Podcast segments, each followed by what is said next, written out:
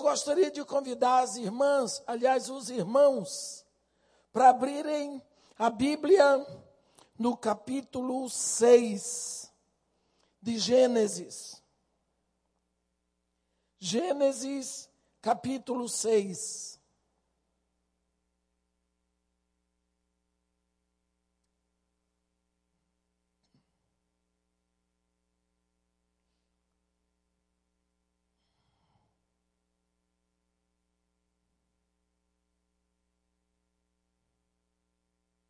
Vamos começar a leitura no versículo 11. Gênesis 6, versículo 11. A terra estava corrompida à vista de Deus e cheia de violência. Viu Deus a terra e eis que estava corrompida, porque todo ser vivente havia corrompido o seu caminho na terra. Então disse Deus a Noé: Resolvi dar cabo de toda a carne, porque a terra está cheia de violência dos homens. Eis que farei perecer juntamente com a terra. Faze uma arca de tábuas de cipreste. Amém. Versículo 8, antes disso está escrito: Porém, Noé achou graça diante do Senhor. Eis a história de Noé. Noé era homem justo e íntegro entre os seus contemporâneos. Noé andava com Deus.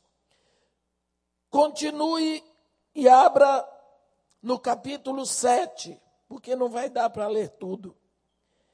Disse o Senhor a Noé: entra na arca tu e toda a tua casa, porque reconheço que tens sido justo diante de mim no meio desta geração.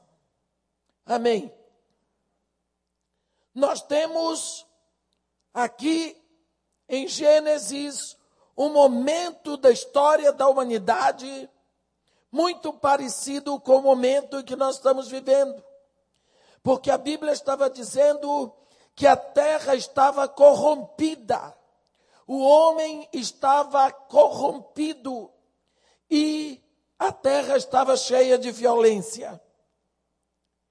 Mas no meio de toda de todo esse caos, Deus achou um homem, Noé. Noé andava com ele. Noé andava com Deus. E porque Noé andava com Deus, ele devia ser um sujeito esquisito. Porque se todos estavam corrompidos e a terra cheia de violência, e Noé andava com Deus, ele era um sujeito esquisito. Porque ele não andava de conformidade com as coisas do mundo daquela época. E Deus falou com ele: Noé, você vai fazer uma arca de cipreste. Eu fico imaginando o tempo que aquele homem gastou para construir aquela arca. Porque cortar cipreste naquela época era difícil que não tinha serra elétrica. Fazer tábuas para fazer um naviozão daquele, um caixote gigante para botar um casal de cada animal e comida para todo mundo, para todos os animais. Eu fico imaginando quanto tempo Noé levou para cortar cipreste com seus filhos, fazer tábuas, construir o caixote, calafetar com betume por dentro e por fora, construir os compartimentos, juntar os animais, até que Deus pudesse mandar o dilúvio. Vocês acham que todo mundo olhava Noé naquele trabalho e não perguntava o que era? E quando Noé dizia, todo mundo ria dele. Então Noé passou a pagar o mico da época. Ele era o sujeito doido da época. Ele era o homem ridículo daquela geração. Todo mundo olhava para Noé e fazia pândegas dele. Ele não fazia o que os outros homens faziam. Ele mantinha sua família unida. E por isso ele era o motivo de gozação da geração dele. Mas eu também fico imaginando no dia em que ele colocou tudo dentro da arca e entrou, e Deus abriu as comportas da terra e desceu e abriu as comportas do céu, e as comportas da terra levantaram aquele enorme caixote, e esse caixote ficou solto. Como aquele povo batia naquela arca para ver se podia entrar. A vida naquela arca não foi fácil, porque cada dia aumentava o mau cheiro por causa do excremento de homens e de animais. Só que eu pergunto para vocês: o que é que leva um homem a pagar o preço de ser ridículo? Uma palavra de Deus. Quando o homem tem certeza que Deus falou com ele, ele vai fazer o que Deus disse, embora ele tenha que pagar o preço de ficar ridículo. E foi isso que Noé fez. Por muito tempo ele sofreu. Por muito tempo ele foi motivo de chacota. Mas como deve ter sido triste para ele e para os seus filhos um dia descerem da arca. E olhando em volta, eles só viram esqueletos de homens e de animais e não havia mais um amigo, não havia mais nenhum parente, não havia mais nenhum vizinho, nem o cachorro do vizinho. Todos estavam mortos. Mas Noé salvou toda a sua família, porque ele andava com Deus. Porque ele ouviu a palavra de Deus ele segurou a palavra de Deus e ele andava com Deus e ele creu na fidelidade da palavra de Deus. Difícil, não é? No mundo corrompido e cheio de violência, andar de conformidade com o que Deus mandou. Há um outro homem, vamos nessa linha, falando um pouquinho sobre pessoas assim. Se você der uma olhada em Lucas 2, há a história de um velho, e eu sou louca por esse velho. Mas ele já morreu. A Bíblia diz, no capítulo 2 de Lucas, no versículo 25, havia em Jerusalém um homem chamado Simeão, homem este justo e piedoso, que esperava a consolação de Israel. E o Espírito Santo estava sobre ele, revelara-lhe o Espírito Santo que não passaria pela morte antes de ver o Cristo do Senhor. Pense bem o Espírito Santo falou com este homem. Ele não disse para os outros: Olha, Simeão não vai morrer antes que ele veja o Cristo. O Espírito Santo disse para ele: Este homem passou a esperar, passou segurando aquela palavra e aquela promessa, a olhar no tempo, para ver quando é que aparecia o Cristo de Deus. E ele falava para todo mundo: Deus me diz que eu não vou morrer sem que eu veja o Cristo de Deus. Portanto, ele está próximo. Ele não vai tardar, porque ele vai aparecer antes que eu morra. Eu não sei quantos anos Simeão passou anunciando isso no templo. E ele ia ao templo. Porque se o Cristo de Deus ia aparecer, com certeza iria no templo. Pensa que Simeão está ficando velho. E o Cristo de Deus não está aparecendo. E todas as vezes que ele fala sobre isso, o povo corre dele, porque está ficando um velho chato, repetindo sempre as mesmas coisas, dizendo que não vai morrer sem ver o Cristo de Deus. E cadê o Cristo de Deus? E esse velho não tinha mais que aguentasse com Simeão. Quando ele via aparecendo, todo mundo ia beber um copo d'água, fazer uma coisinha ali, porque ninguém aguentava com Simeão. Mas Simeão vibrava com a promessa. E ele ia ficando velho. E nós sabemos que, embora mantenhamos um espírito novo lá dentro, uma mente renovada, o corpo é uma vergonha. Ele não responde. A gente quer correr depressa, não dá. Você já notou quando você era jovem? Você encontrava sua amiga, você dizia, Oi, como vai você e as crianças? Agora você diz assim, como vai o joelho? Porque as coisas começam a pesar. Simeão estava ficando velho. E a promessa não se cumpria. Mas Simeão era movido para frente e o combustível que ele tinha era a promessa de Deus.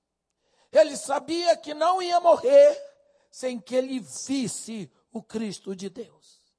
Ninguém acreditava, mas Deus tinha falado com ele.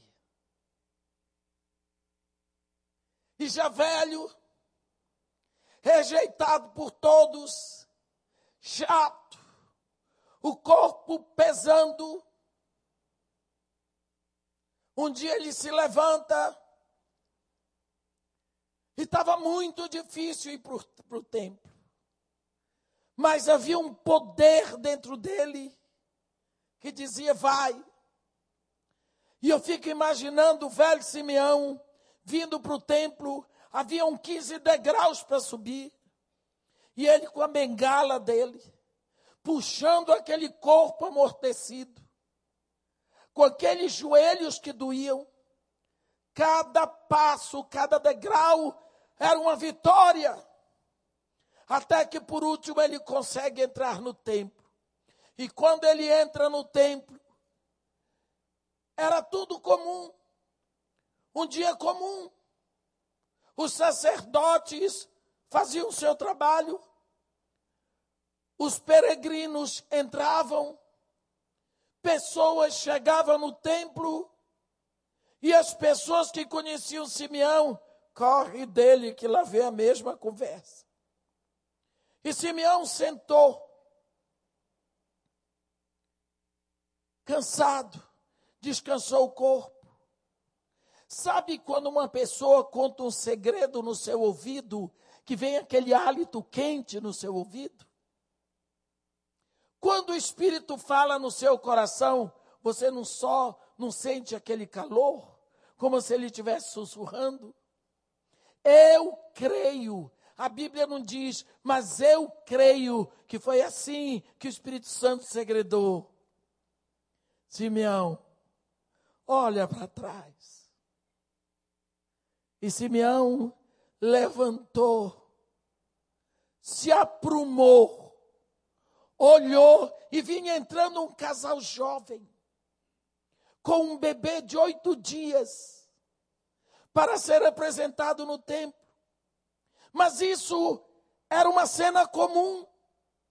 Todos os pais levavam seu filhinho de oito dias para ser apresentado, para ser circuncidado. Mas aquele casal tinha um brilho diferente. Aquele bebê tinha um brilho diferente. Simeão se aprumou. Simeão agora andou. A bengala já não era tão importante. Ele era movido agora pela promessa que ele guardou há tantos anos. E ele foi perto daquele casal.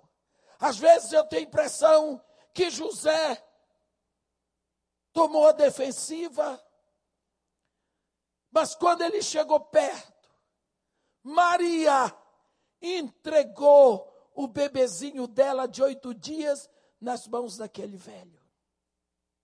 E quando ele recebeu, eu não sei para onde ele jogou a bengala, mas ele pegou aquela criança e ele olhou. E a cena foi tão absolutamente espetacular que Simeão começou a falar. A Bíblia diz: Simeão o tomou nos braços e louvou a Deus, dizendo: Este homem, mais uma vez, vai levantar a voz, de forma que todo o templo vai ficar em silêncio. Todos vão ter que ouvir.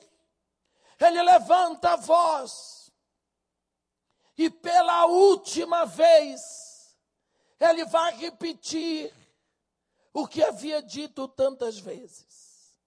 Agora, Senhor, podes levar, podes despedir em paz o teu servo segundo a tua palavra. Porque os meus olhos já viram a tua salvação.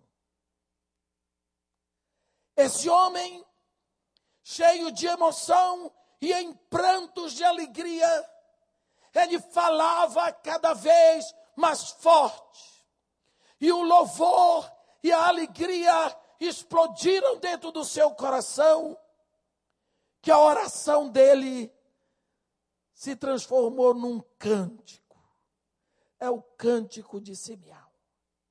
E depois do cumprimento da palavra que Deus tinha dado a ele, ele então entrega de volta o menino, profetiza sobre o menino, segreda no coração da mãe também uma espada transpassará o teu coração. Aí, silêncio. Recebeu a bengala, foi embora para casa. Agora, Senhor, podes despedir em paz o teu servo.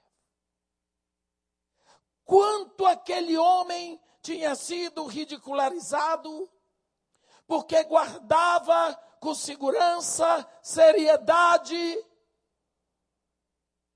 a promessa que Deus tinha feito a ele. Todas as vezes que você leva a sério a palavra de Deus, você pode contar que você vai ser ridículo. Jesus Cristo diz: O mundo vos odiará, porque a mim também odiou. Deus diz para Moisés: Moisés, eu ouvi o clamor do meu povo Israel e desci para tirá-los da terra do Egito, da casa da escravidão e levá-los à terra que mana leite e mel. Deus não disse: Eu vim tirar do Egito. Ele disse: Eu vou tirar do Egito, mas eu vou levar à terra que mana leite e mel. Deus sempre completa a obra que começou. Moisés foi ameaçado de morte. queriam apedrejá-lo. Tudo aconteceu, mas Moisés segurou firme, porque ele tinha uma palavra de Deus. Eu vou levar o meu povo ao Egito. Desculpem, a terra prometida. Quando chega, depois de 40 anos, no limiar da terra prometida, em Moabe, Deus diz para ele, Moisés, agora sobe para cá, em Pisga, no Monte Nebo. Olha lá, Moisés, olha toda a terra que sob juramento eu prometi a Abraão que eu daria à sua descendência. Olha, olha direitinho. Desde Gileade até Dan, do mar ocidental, do mar grande, até Zoar, a terra das palmeiras. Olha todo o Negueb e as campinas de Jericó. Eu te faço vê-la com os teus próprios olhos, mas para lá tu não irás. Deuteronômio 34. E a Bíblia diz: ali morreu Moisés, servo do Senhor. Os israelitas prantearam 30 dias. E Deus foi lá e disse para Josué: Josué, meu servo Moisés morreu. Morreu. Acabou. Agora dispõe-te tu e atravessa esse Jordão com o povo de Israel. Eu fico pensando, coitado de Josué. Porque como é que ele ia substituir Moisés? Moisés era um príncipe enquanto ele era escravo.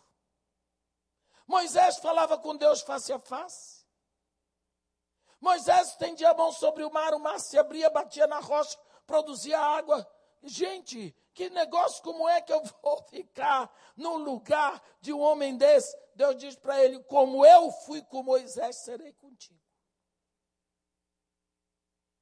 Todo lugar onde pisar a planta dos teus pés, eu te tenho dado. E ele segurou a palavra. Daí você vê isso lá em Josué, no livro de Josué, no capítulo 1. Se você quiser dar uma olhada, porque vai parecer uma piada. Josué vai dar ordem no meio do arraial. Versículo 10. Então deu ordem Josué aos príncipes do povo, dizendo: Passai pelo meio do arraial e ordenai ao povo, dizendo: Provede-vos de comida porque dentro de três dias passareis este Jordão, para que entreis na terra que vos dá o Senhor vosso Deus para possuirdes. Você já pensou? 40 anos eles não entraram na terra. Moisés é morto. Josué agora diz para o povo: Preparem-se, porque em 30 dias nós vamos atravessar esse Jordão para possuir a terra prometida. O que vocês acham que aconteceu no arraial? O povo pensou, endoidou. Porque Deus tinha falado com ele. Deus não tinha falado com o povo. Entendeu? Então ele estava com aquela força toda, porque ele tinha uma palavra de Deus. Aí, quando ele disse isso, alguém deve ter dito: Ei, Josué, como é que a gente vai atravessar? Não tem barco. De que jeito? A nado. Eles estavam na parte mais caudalosa do Rio Jordão. Como é que nós vamos atravessar? voando. Você sabe que judeu é igual a crente. Cria problema.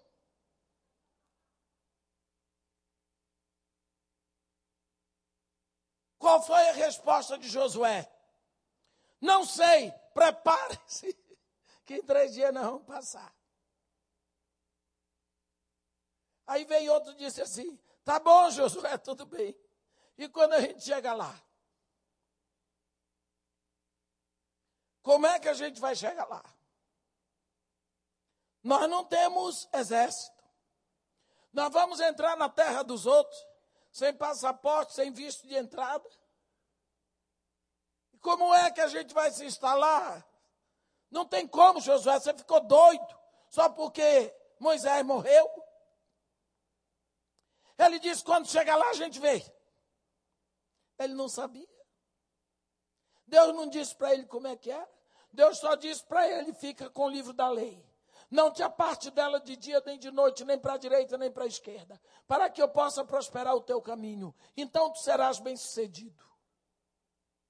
Ser forte e corajoso para fazer tudo de acordo com o que está escrito no livro da lei. Você já pensou na frente de uma nação? O líder recebe uma palavra de Deus, mas o povo não acredita e tem que fazer o que o líder está mandando. Só que Deus não disse tudo. Deus disse: prepara para atravessar o Jordão, mas não disse como é que ia ser. E Moisés e Josué, eu não sei. Eu gosto tanto quando eu ouço alguém dizer não sei.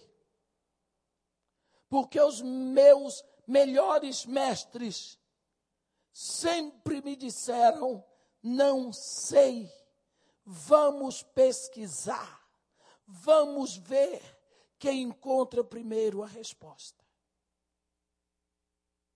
Vocês se lembram do grande rei, o rei Josafá?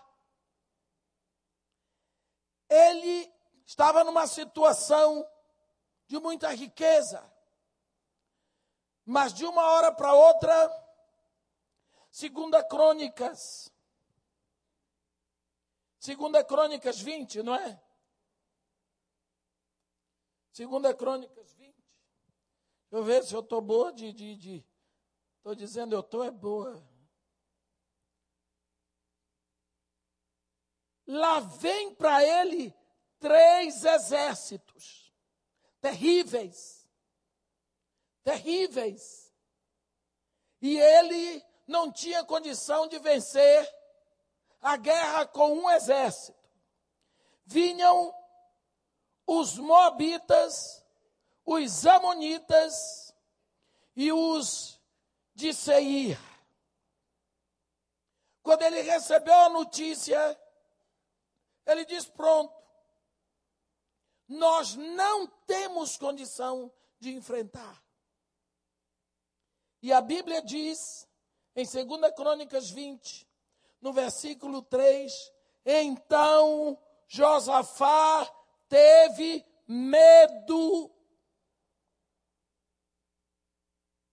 e se pôs a buscar o Senhor. Diga amém. É? Amém. Porque este homem teve medo. Esse medo que ele teve é um medo positivo, porque o impulsionou a buscar a Deus. Quando o medo é positivo, ele lhe leva a buscar a Deus. Quando ele é negativo, ele faz você comprar uma arma para se defender. Quando a dúvida é negativa, ela lhe leva mais longe de Deus. Mas quando ela é positiva, ela lhe leva a buscar a Deus. Existe o estresse positivo e o estresse negativo. Porque você se estressa em trabalho, em fadiga por determinada coisa. Se no final você tem vitória, é um resultado positivo, valeu a pena. Josafá sente medo. Nós somos tão absolutamente religiosos que a Bíblia diz: o verdadeiro amor lança fora todo medo. Então, crente não pode mais dizer, gente, eu estou com medo. Aí então, precisa oração, meu irmão. O que tem a ver oração? O medo é o melhor guarda de trânsito que tem. Você olha de um lado, olha do outro, olha de novo para ver se vê alguma moto. Porque hoje, ser atropelado com carro é mais difícil, com moto é que é o fácil. Medo você pode sentir. A primeira atitude do homem depois do pecado. Quando Deus chamou Adão, onde estás? Ele disse: Ouvi a tua voz no jardim. E porque estava nu, tive medo e me escondi. Porque estava nu significa eu estava inseguro, eu estava vulnerável. Me escondi. O rei teve medo. Deixe de ser um crente falso. Se você tiver medo, vai buscar Deus, diga para ele, Senhor, estou com medo. Não critique ninguém que tem medo. Ele faz uma oração. E na oração, eu quero que vocês vejam no versículo 12. Que oração verdadeira, sincera. Segundo Crônicas 20, versículo 12. Ah, nosso Deus, acaso não executarás tu o teu julgamento contra eles? Porque em nós não há força para resistirmos a esta grande multidão que vem contra nós, e não sabemos nós o que fazer porém os nossos olhos estão postos em ti. É coisa boa quando o líder diz: Eu não sei o que fazer. Eu não sei qual é o próximo passo. Eu não tenho a menor ideia. Ontem, em Fortaleza, à noite, uma senhora me deu uma carta tétrica. E quando eu li a carta, me doeu o coração. A carta está ali na minha bolsa. E eu vou dizer para vocês, eu estou com essa rouquidão, porque fui para a cama quase duas horas da manhã e levantei às cinco. Mas nesse período eu fiquei intercedendo por essa mulher, porque me botei no lugar dela. Vê se você queria. Me dê minha bolsa, por favor. Eu vou mostrar para vocês. Vocês não sabem quem é mesmo. Você vai ver. Pode me dar minha bolsa. Não, você não vai achar. Porque nessa bolsa sou eu.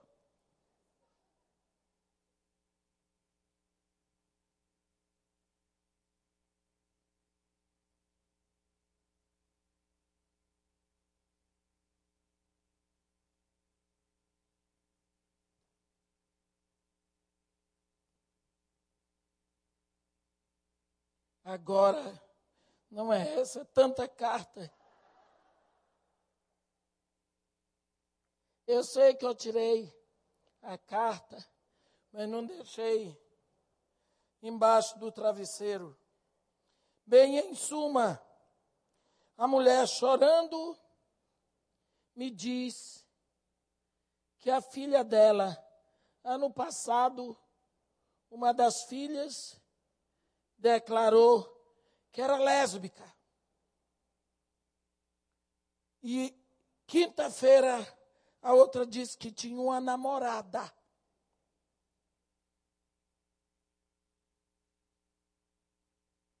Você já pensou o que é uma mãe ter que enfrentar uma situação dessa, meu irmão? Eu vou dizer para você. Na hora que aquela mulher me disse, eu disse: Senhor, louvado seja o teu nome que levaste a minha filha. porque eu não saberia o que fazer. Chorar, sofrer e amar. Porque é minha filha. Ela disse: E meu marido não sabe de nada. E a lágrima dela descia pelo meu pescoço, porque ela estava abraçada comigo. Na hora da oferta. Eu disse, minha filha, e daí ela disse, irmã, eu não sei o que fazer. Você sabe o que é uma mãe no ar? Sem saber por onde começar, sem saber o que fazer, as duas únicas filhas nessa situação. E ela não queria falar com o marido, que sabia que ele ia sofrer demais. Você já ficou alguma vez na sua vida parado, empacado, como diz o carioca, sem saber o que você vai fazer?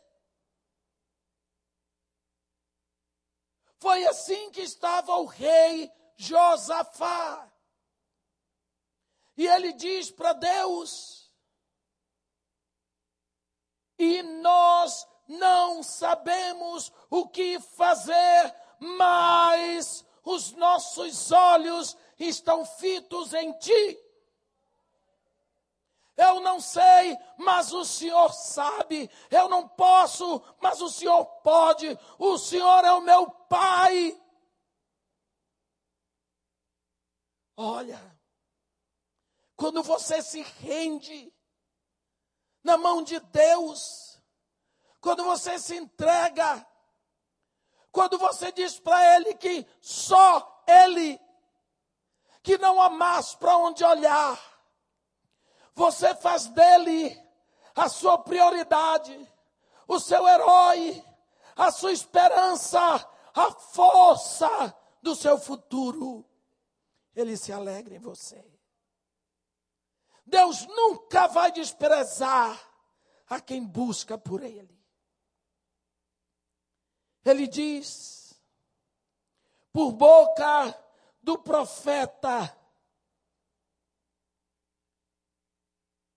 Então veio o Espírito do Senhor no meio da congregação sobre Jaziel.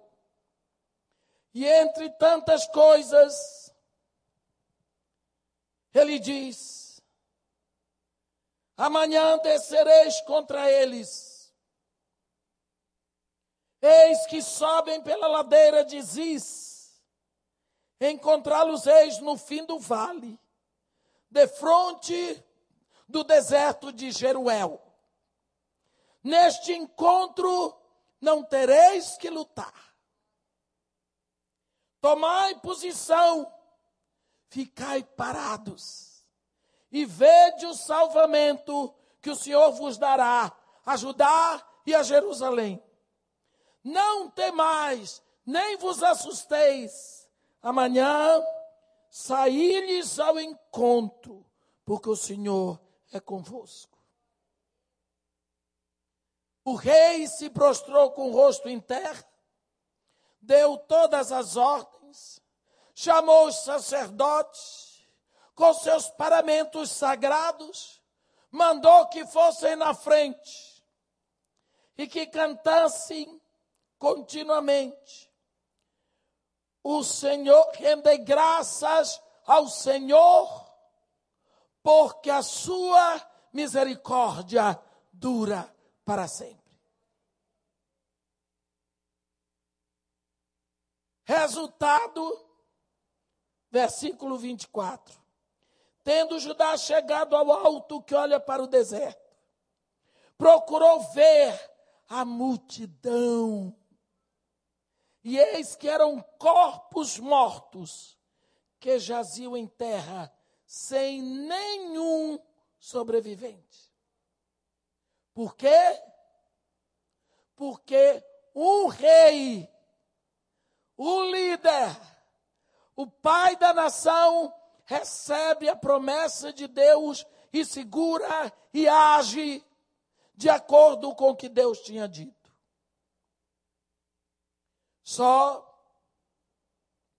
mais uma palavra.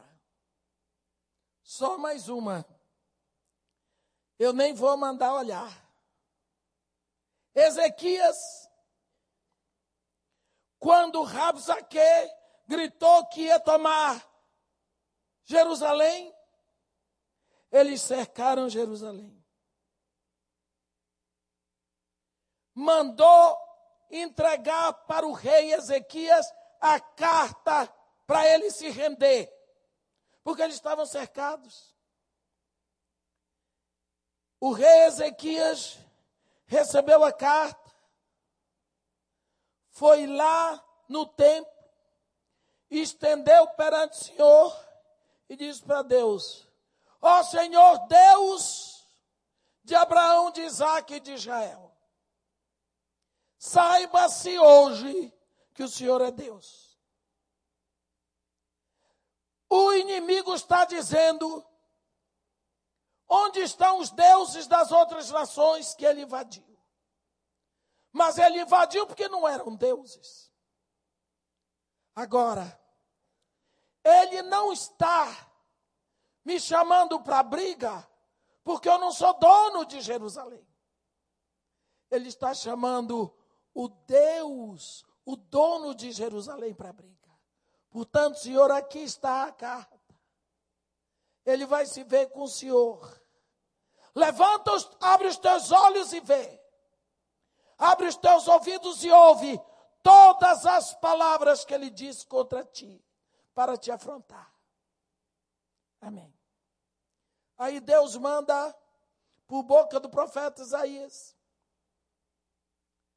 Deus fala muitas coisas e diz: e acerca de Senaqueribe, pelo caminho por onde veio, por esse voltará. Mas nesta cidade não entrará. Não levantará contra ela trincheira, nem lançará flecha. Porque eu defenderei esta cidade, por amor do meu nome e por amor do meu servo Davi. Deus fez uma arrumação e não é que o anjo do Senhor passou numa levada toda no exército. Quando eles olharam, eram 185 mil cadáveres de soldados. Mas Deus deixou alguns vivos para se espantarem. Quando acordaram, viram tudo o cadáver, se mandaram. E Senaqueribe voltou para a Síria para morrer também, assassinado. Bem, depois que nós temos alguns exemplos, nós podemos ir pela Bíblia afora vendo exemplos assim. Nós perguntamos: o que é que fortalece uma pessoa a permanecer na dificuldade? O que é que fortalece uma pessoa a pagar um preço, sendo ridicularizado? Passando por dificuldades, sendo diferente de todo mundo, uma palavra, uma promessa de Deus. Nós estamos vivendo um momento da humanidade, que é um momento histórico terrível. Se você souber olhar o que está acontecendo, infelizmente, nos momentos mais difíceis da história da humanidade, a humanidade dorme. Foi assim quando Jesus Cristo nasceu, né? O Salvador estava nascendo, o povo estava dormindo. Uns reis no Oriente viram a estrela deles, mas chegaram quase dois anos depois. Embora o povo possa ponha os reis magos no presépio, não chegaram no nascimento, não. Chegaram quase dois anos depois. Jesus Cristo já estava andando e até jogando bola.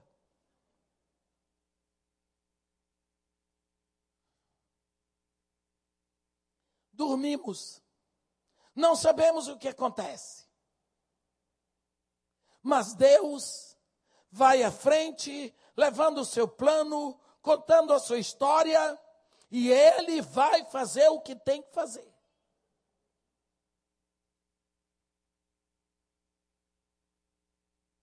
O que é que está acontecendo hoje?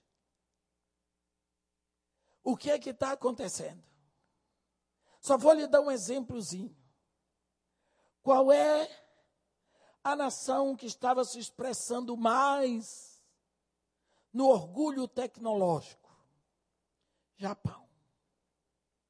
Quando tem orgulho, qual é o próximo passo? A ruína. Aquele povo sempre se gabou e eles trabalharam. Porque é um povo trabalhador. Eles não ganham a vida à toa. Para construir casas e prédios à prova de terremoto. E eles conseguiram. Mas a Torre de Babel, também os homens conseguiram construir com trabalho. Eu estive lá, fica no norte do Iraque, a Torre Espiral de Samara. A coisa mais ridícula que eu já vi. Não sei se ainda. Sim, porque é um cone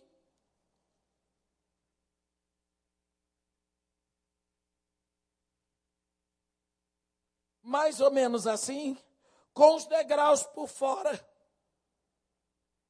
Eu, quem tem labirintite no terceiro já era. Porque nem corrimão tinha.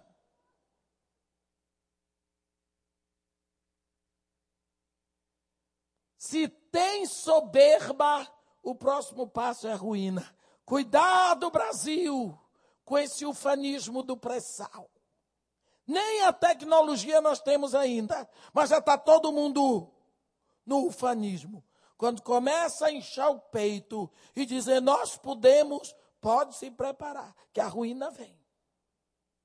Cuidado. Não se anda com Deus de salto alto. Com Deus, ou você desce do cavalo como Naamã, ou então cai que nem Paulinho de Tarso. Mas tem que andar no nível certo é nivelado. Todos pecaram e destituídos foram da glória de Deus.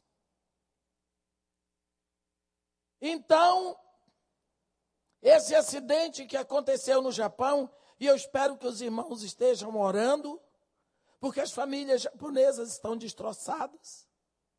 Eles são pessoas, Deus está lidando com eles, e Deus, quando disciplina, é porque ama. Então temos que orar. Nós estamos aqui na terra para abençoar, porque somos filhos de Deus. O que que aconteceu como resultado disso tudo? Existe uma interrogação agora sobre a energia atômica. Era um, uma fonte de energia segura. Quem tinha estava se gabando e querendo mais. E quem não tinha estava querendo ter. Até o Brasil já tem. Então a energia nuclear era assim a fonte para despistarmos o petróleo. Porque o petróleo, na sua grande maioria, está na mão dos árabes. Não é? Então agora todo mundo está assim, de mansinho a respeito da energia nuclear. Ao mesmo tempo, tem um bichinho que está mexendo lá embaixo nas nações árabes. Gente, é muita coincidência, não é? Países que estavam com ditadores há anos. De uma hora para outra, o povo não aguenta mais, todo mundo junto. Tunísia, Argélia, Iêmen, Síria, Jordânia, Egito, Líbia, agora até Costa do Marfim. Já começou uma confusão na Turquia. Por que é que esses países árabes começou uma confusão na Arábia Saudita, apesar do filho do Bin Laden negar. Ontem eu assisti uma entrevista do filho do Bin Laden, que mora no Catar, um dos Emirados Árabes. Começou na Arábia Saudita. Por que será que esse pessoal do petróleo está todo numa confusão de liderança? é a nossa outra fonte de energia. Então, você há de notar que nós estamos vivendo um momento que nos prepara para uma grande batalha a respeito de energia. Da onde vem a nossa segurança? Nós estamos vivendo um momento em que você tem que estar como aquela mulher de Cantares. Quando Jesus quis dizer que aquela moça estava madura, ele começa a falar sobre o corpo dela.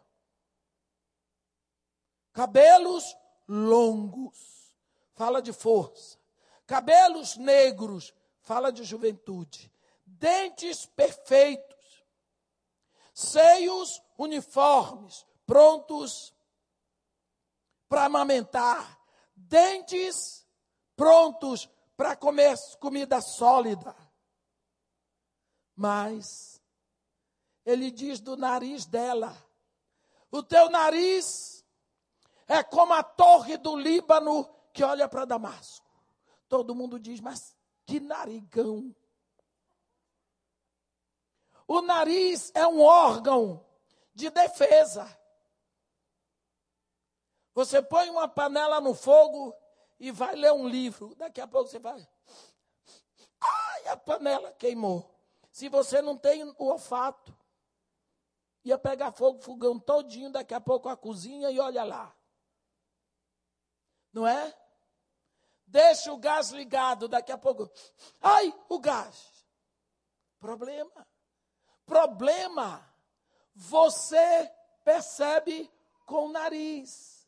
Então existe um faro espiritual na igreja nós percebemos as coisas, nós percebemos os tempos, nós percebemos que tem algo que está acontecendo aí, diante dos nossos olhos. Cada vez mais mortes de mulheres e de crianças. Nunca se matou tanta mulher no Brasil como se mata agora. Mata e joga fora. O outro contou. Eu estava dormindo perto da moça. Quando acordei, percebi que ela estava morta. Aí eu cortei em vários pedaços e saí jogando. Pronto. Ora, se eu durmo com uma pessoa, a pessoa amanhece morta, eu dou um grito e os vizinhos que acudam. Eu vou cortar Existe algo que está acontecendo. E quando você quer ver melhor, para onde é que você olha? Para Israel. Vocês já viram Israel tão caladinho? Israel está tão sossegado, está tão caladinho, que dá de vontade de dizer: ainda existe. Vocês já viram, não tem um jornal que fale de Israel. Ninguém fala nada. Ele está cercado, está tudo fervendo, ele está quietinho. E isso é sinal. Porque Israel é relógio de Deus. Vocês já viram como é que está a igreja? Aparentemente cada vez pior. É só o sambão. Todo mundo se move. Uma barulheira só. Mas eu lhe disse: quem é santo vai ficando mais santo. Você pode ter certeza que Jesus Cristo está edificando a igreja dele. É hora de sabermos que ele não vai chegar atrasado. Jesus Cristo tem uma hora para tudo. Em João 2, nas bodas de Caná, ele diz para a mãe dele: Que tenho eu contigo, mulher, minha hora não é chegada no capítulo 7, quando os irmãos dele estavam reclamando que queriam que ele subisse a Jerusalém para a festa dos tabernáculos, ele diz: O tempo de vocês está sempre aí, meu tempo não é chegado. No capítulo 17 de João, ele diz: Pai, é chegada a hora. A hora. existe uma hora eterna. Existe uma hora marcada no calendário de Deus para Jesus e para cada um de nós. Existe uma hora que vigora por toda a eternidade. Jesus parecia ser movido por um pêndulo celestial. Na hora certa,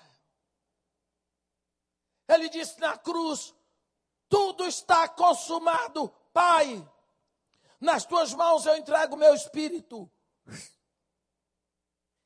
Ele não vai se atrasar para pegar a sua igreja. Ninguém vai impedir. O trabalho de Deus é feito com ordem e decência. Para nós nos movermos numa época dessa de tantos escândalos, tanta corrupção e tanta violência como foi na época de Noé, só tendo uma promessa, uma palavra direta de Deus para nós se você olhar na Bíblia, todas as vezes que o povo de Deus estava lá embaixo, Deus mostrava o trono para alguém, algum deles. Foi assim com Isaías, foi assim com Ezequiel, foi assim com Daniel, foi assim com João. Ainda é assim, porque esse Deus não mudou. É preciso que você segure a promessa. E não importa se você vai ser a mais ridícula de todas as mães. Segure a promessa. Segure a palavra. E deixa que riam de você. Deus diz: Eu estarei contigo todos os dias, até a consumação dos séculos. Mas para você que é mãe, minha irmã, ele diz: se diligentemente me obedecerdes, abençoado será o fruto do teu ventre. Olhe para o seu filho que pode estar nas drogas, que pode estar no adultério, que pode estar no desemprego, que pode ter largado a família que pode estar fazendo as coisas mais vergonhosas. E fique firme, segurando esta promessa. Se diligentemente me obedeceres, abençoado será o fruto do teu ventre.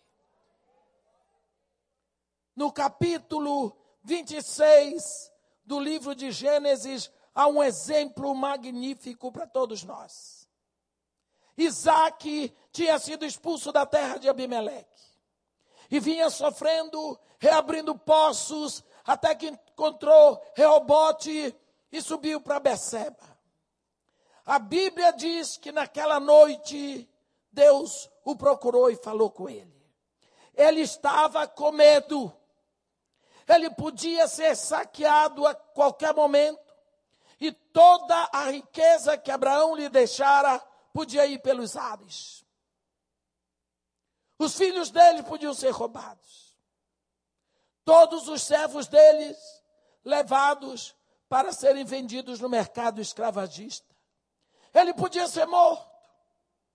A Bíblia diz que ele estava com medo porque Deus apareceu para ele e disse: Eu sou o Senhor o Deus do teu pai Abraão. Deus não disse, eu sou o teu Deus. Sou Deus do teu pai. Aí Deus diz para ele: não temas. Se Deus disse não temas, é porque ele estava com medo. Não temas, porque eu estou contigo. Te abençoarei, multiplicarei a tua descendência por amor a Abraão, meu servo. Deus estava deixando bem claro, não é por causa de você, não, rapaz. É por causa do seu pai.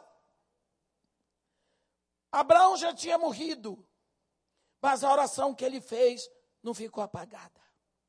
Aração, Abraão já tinha morrido. Mas o Deus a quem ele serviu e adorou não morre. Então, Abraão já tinha morrido. Mas na hora que o filho dele corria risco de ser morto no deserto, de perder tudo, Deus foi lá. Por amor do pai dele. Esse Deus não muda. Obedeça a Deus. Sirva a Deus. Não importa onde estiver seu filho, nem quando ele estiver. Deus irá fazer algo, livrá-lo por causa de você, por causa da sua oração, porque você é obediente a Ele. Portanto, assim como Simeão sofreu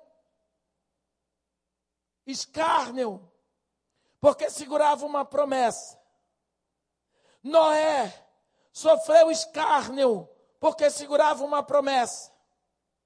Josafá sofreu porque não sabia o que fazer. Ezequias sofreu porque não sabia o que fazer. Nós também. Muitas vezes não sabemos o que fazer. Mas, quando é assim, você diz: Senhor, Deus meu Pai, o que é que eu faço? eu não sei o que fazer. Ele vai responder para você: sem mim, nada podereis fazer. Sem mim, nada podereis fazer. Portanto, meu irmão, para que tanto esforço, corra para Ele. Que Ele arroche da nossa segurança, da nossa salvação. Segure a palavra como esse povo. Fique ridículo. Mas tenha certeza que Deus cumpre aquilo que Ele prometeu a você. Se diligentemente me obedeceres, abençoado será o fruto do teu ventre. Eu estarei contigo todos os dias, até a consumação dos séculos. Amém? Que Deus nos abençoe e nos guarde que faça resplandecer o seu rosto sobre nós e tenha misericórdia de todos nós. Senhor Deus, nosso Pai, nós reconhecemos, confessamos, proclamamos o teu nome, o nome mais alto, porque tu és o alto, tu és o sublime, tu habitas a eternidade, o teu nome é santo. A tua misericórdia vai de geração a geração. A tua misericórdia já se renovou sobre nós esta manhã e se renovará amanhã. A tua unção vem sobre nós como orvalho sobre o Monte Hermon. A tua graça nos arrebatou e nós te agradecemos, ó Pai, pela nossa filiação em Jesus Cristo. Tu estás entronizado nas maiores alturas entre os querubins.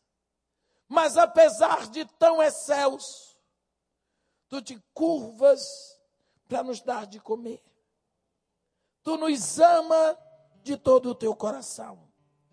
Tu estendes a tua destra de misericórdia e estás aqui conosco.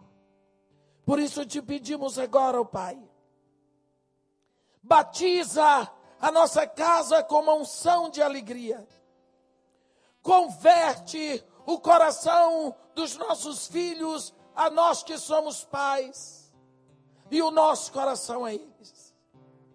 Quebranta os nossos corações e os corações dos nossos filhos. Faz uma mistura santa para a glória do teu nome. Toma-nos todos nos teus braços eternos e faz com que nós possamos viver para a tua alegria, ó Pai. Isto é o que nós pedimos e te agradecemos em nome de Jesus. Amém.